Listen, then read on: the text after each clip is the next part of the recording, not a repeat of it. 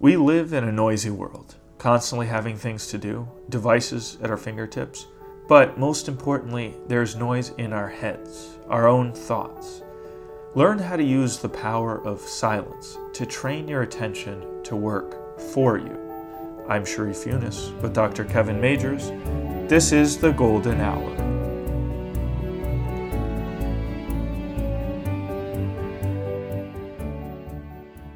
Welcome to another conversation about all things optimal work. My name is Sharif Younis. I'm here with Dr. Kevin Majeres. Welcome. Hello. This episode, we want to talk about mindfulness. So, this is a pretty common topic these days. You have multiple billion dollar startups uh, all teaching mindfulness to the world um, so what are they really doing? Um, no, so so uh, so we want to talk about you know what mindfulness is, what the point of it is, some misconceptions, some of the different types of mindfulness. But I think Kevin, you would agree with this that mindfulness, especially in today's world, can have, provide profound benefits to absolutely. Anyone. Yeah, I think that we live in such a noisy world you know, that is driven by ambitions to possess mm. things. So it's very consumerist. It's very much about um, grasping and manipulating, and you know, it sees everything as like a machine. All those, all those things are the opposite of mindfulness. You know, it's like the, it's all do do do. Mindfulness is all right. about being, and it's about learning to attain silence and to let go of possessing anything right now and just be in the present moment. And so people get this feeling when they first start trying to do mindfulness that they're not doing anything. And they and they get they get frustrated by it. Mm.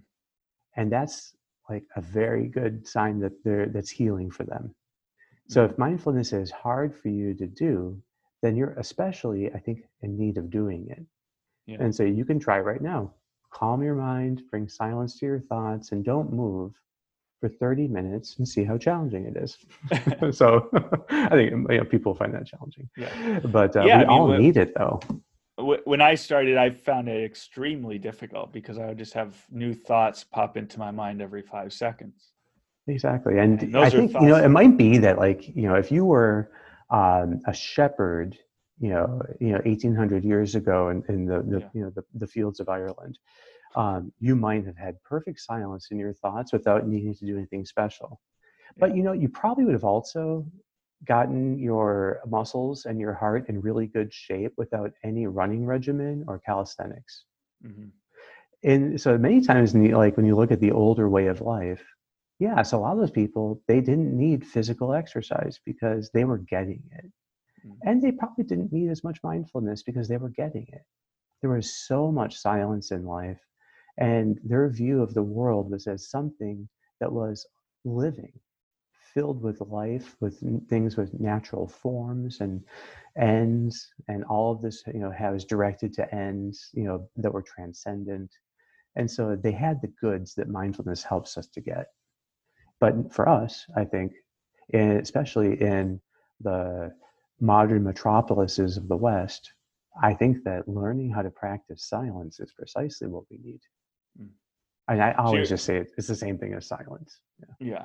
Okay. Yeah. So so there maybe it's good to get a clear idea of what what we're really talking about. So one way of uh, that you've so I've heard two kind of def, types of definitions. One is uh, or, or, just in this conversation, I mean, of uh, silence in your mind, um, awareness of just being, which I assume when you're when you're just or I know uh, when you're just aware of being, that creates a, an interior silence. So those yeah. are the same the same type yeah. of thing.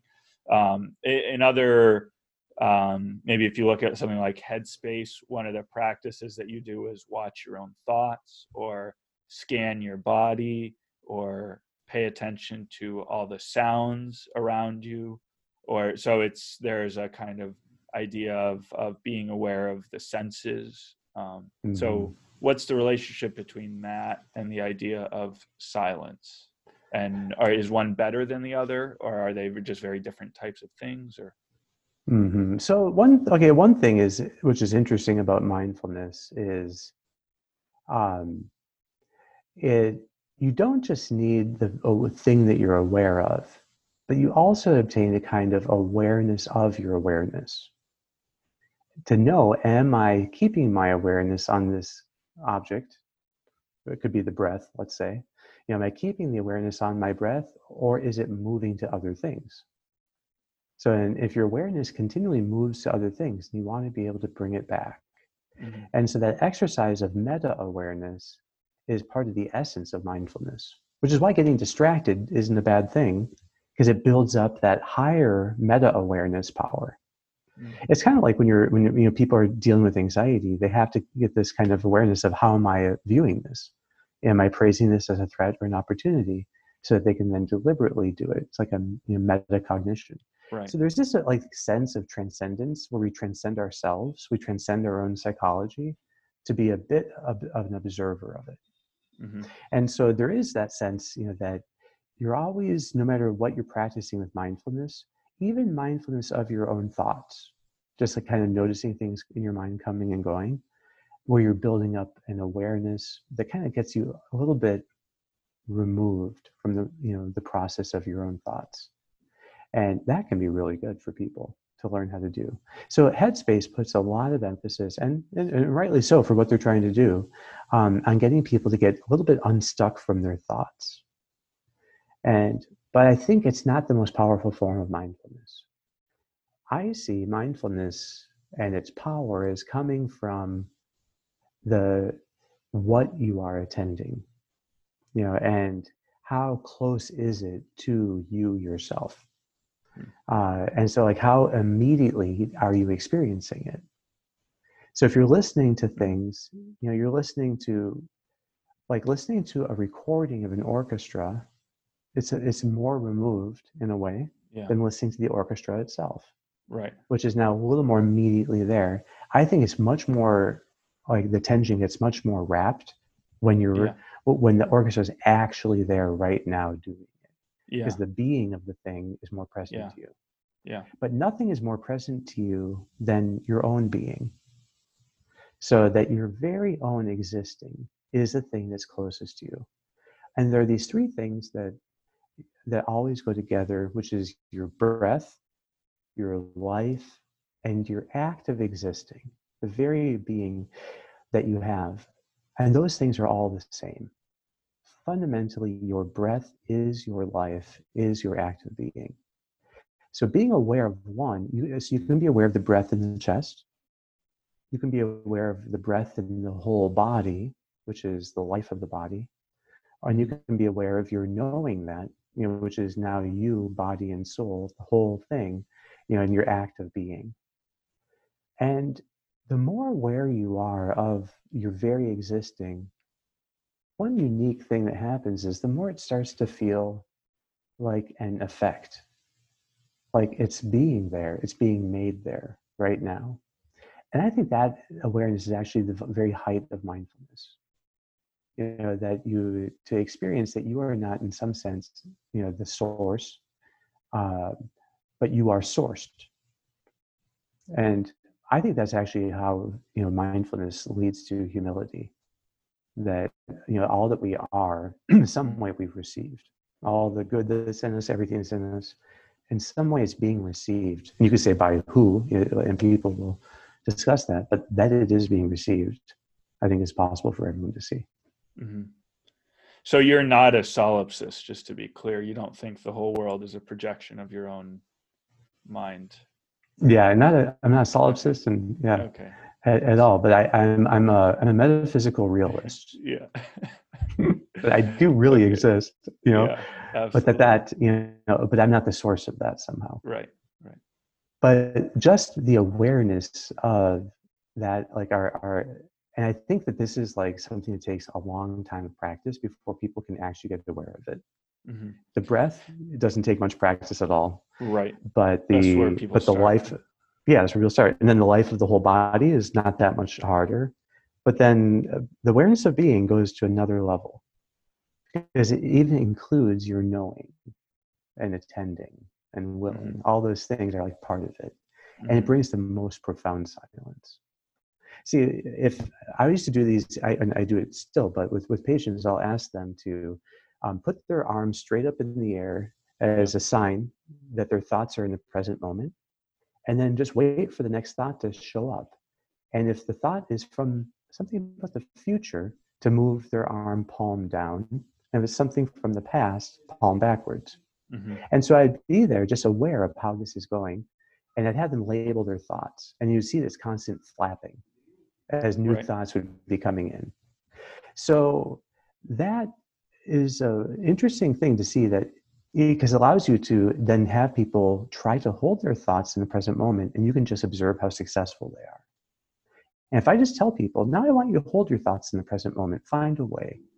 95% of them, what they do is they try to be listening for the sounds around them and use sounds to anchor them. Mm. But they still would be reporting with their hands yeah. constant thoughts coming in. But when I would tell them, now try using your breath, and yeah. with your breath, try to anchor yourself in the present moment, and then there's a radical decrease in the number of thoughts they would have. So, just by my experience with patients, you can see that the breath is very powerful at holding your attention in the present moment. And in its kind of deeper neuroscience, that's what mindfulness does. It's a pure activation of task attention. The thoughts that come into your head are from default attention. And so when you the more mindful you are, the more task attention gets turned on. The more the background thoughts should start going more quiet. Now they'll never be totally quiet, although apparently people can go up to half hour with not a single thought coming from the default mode.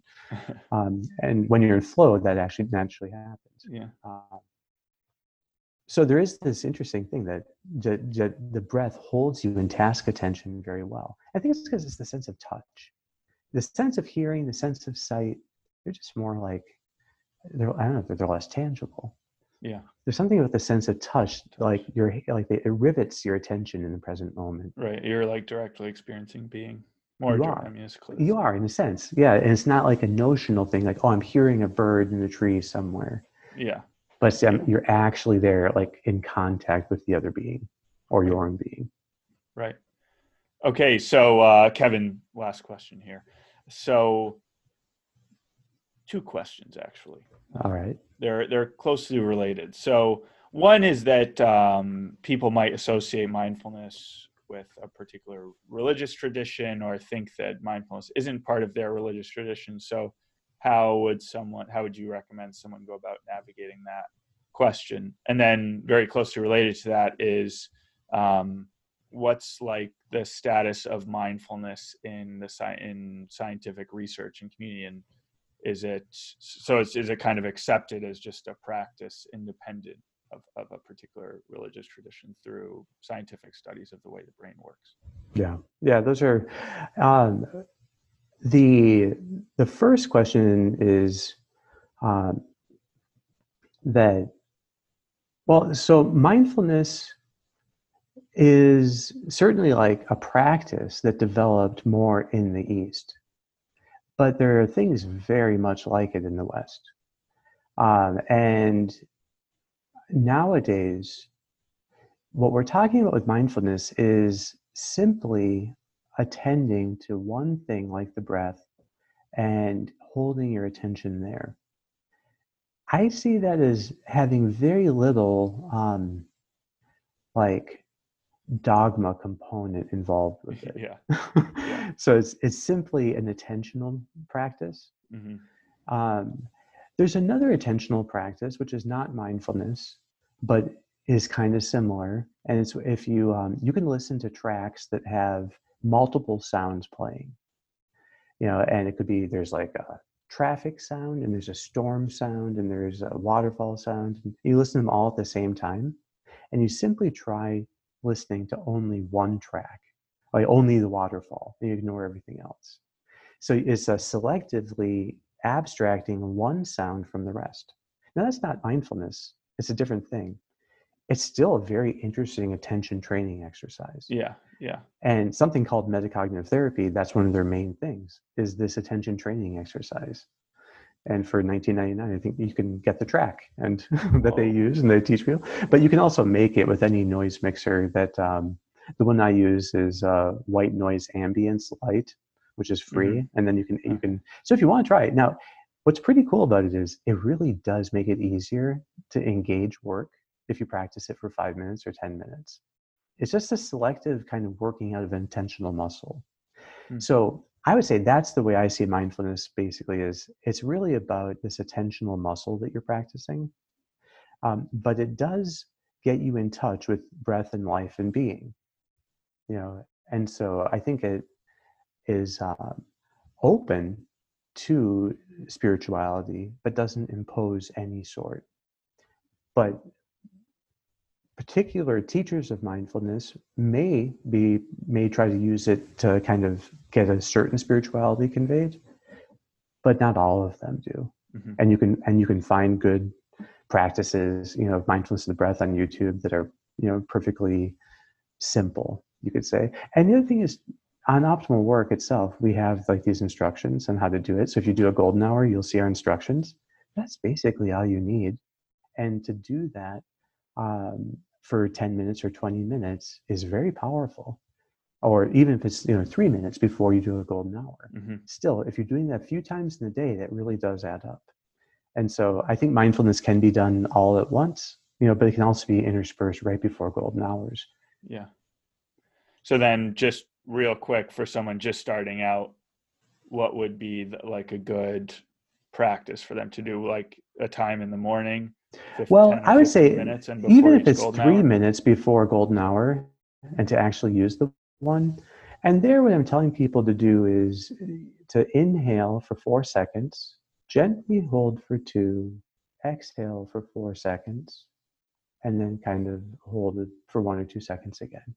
And you don't want to be counting in your head though. You want to just you want just to be feeling the sensation you know and as much as much as you can let the breath happen on its own once you kind of slow it down a bit feel the sensation of the breath in the chest expanding the chest like a balloon as you inhale getting a little more taut and then exhaling effortlessly you don't want any effort on the exhale at all so and if you do it starts changing how the body how the body operates actually i'll, I'll I know you can ask me. I'll show you this in a in a video. Cool. That uh, and when um, when people are just sitting there, their, their, heart rate has no particular pattern. They kind of will hover, you know, at some resting level. Uh, the uh, but there's no real pattern when you look at the heartbeat, you know, microsecond to microsecond. Mm-hmm. It's uh, but the moment a person turns on mindfulness, you see this profound pattern emerge where now, right as they exhale, their heart rate plummets as the parasympathetics turn on. And then when they inhale, it goes back to normal. And then when they exhale, it plummets again. And when they inhale, it goes back to normal. And so, with mindfulness turned on, parasympathetics with practice immediately turn on and it causes a very profound change in how the heart beats. So that now there's a slowing as you exhale, maybe by 30 beats a minute, and then an increasing as you inhale. That's just a sign of much more profound changes happening within the brain. Again, there's this cascade of changes that occur with the whole parasympathetic nervous system. Even your immune system seems to be activated by this. Hmm. So, and cortisol levels get lowered, and there, there are all these effects, you know, of, of that. Um, but just seeing how profound the sine wave is of the heartbeat once you turn on mindfulness, you know, and uh, how powerfully it activates parasympathetics, it's pretty impressive, I think. So, so I think that just seeing the physiology uh, of mindfulness makes it easier to see okay this is you know a practice that you know like i don't know maybe you know that came from one tradition but it's part of the common human experience of this is a good way of bringing silence to the mind right uh, and And the second question you'd asked was that was all in the spirituality point. Or are there other science things? I kind of got into that. Yeah, yeah, exactly. Yeah. So, um, so hopefully that answers answers both. Great. Yeah. And if anyone has like further questions about mindfulness, or, or you know, I think that my image of mindfulness is something very simple, and that anytime you drop anchor in the present moment to just be in what is, you're practicing mm-hmm. mindfulness. And I think it's good to do that while walking. You mentioned you do that while running. Yeah. You know, and so, but that's the idea is that you just try to stay in the present moment and what is. Keep your task attention engaged. And you get this wonderful freedom from worrying about yourself, freedom from ruminating. You know, you don't create problems yeah. with your own thoughts. Yeah. Yeah, absolutely. Yeah. I mean, for me, I've been practicing for five, I mean, I kind of started doing mindfulness and headspace f- five years ago or something. And wow. it's really just helped me and developed um, in ways helping me to work better, be more engaged with the present moment in all areas of life. So highly recommended to get started with that doing and actually do it before the golden hour. Yeah. Um, but don't think you need any special ways of doing it or you have to right. get a subscription to something. I just think that keep it very simple. Yeah. You don't need to do be listening every time to a script. Yeah. Exactly. Cool. All right. Well, thanks so much, Kevin. Um, Thank you, Sharif. We'll be we'll be back next week. Well, thanks so much for listening. I hope you enjoyed the episode. Don't forget to check out optimalwork.com for a set of online tools to help you engage challenge in your life. See you next week.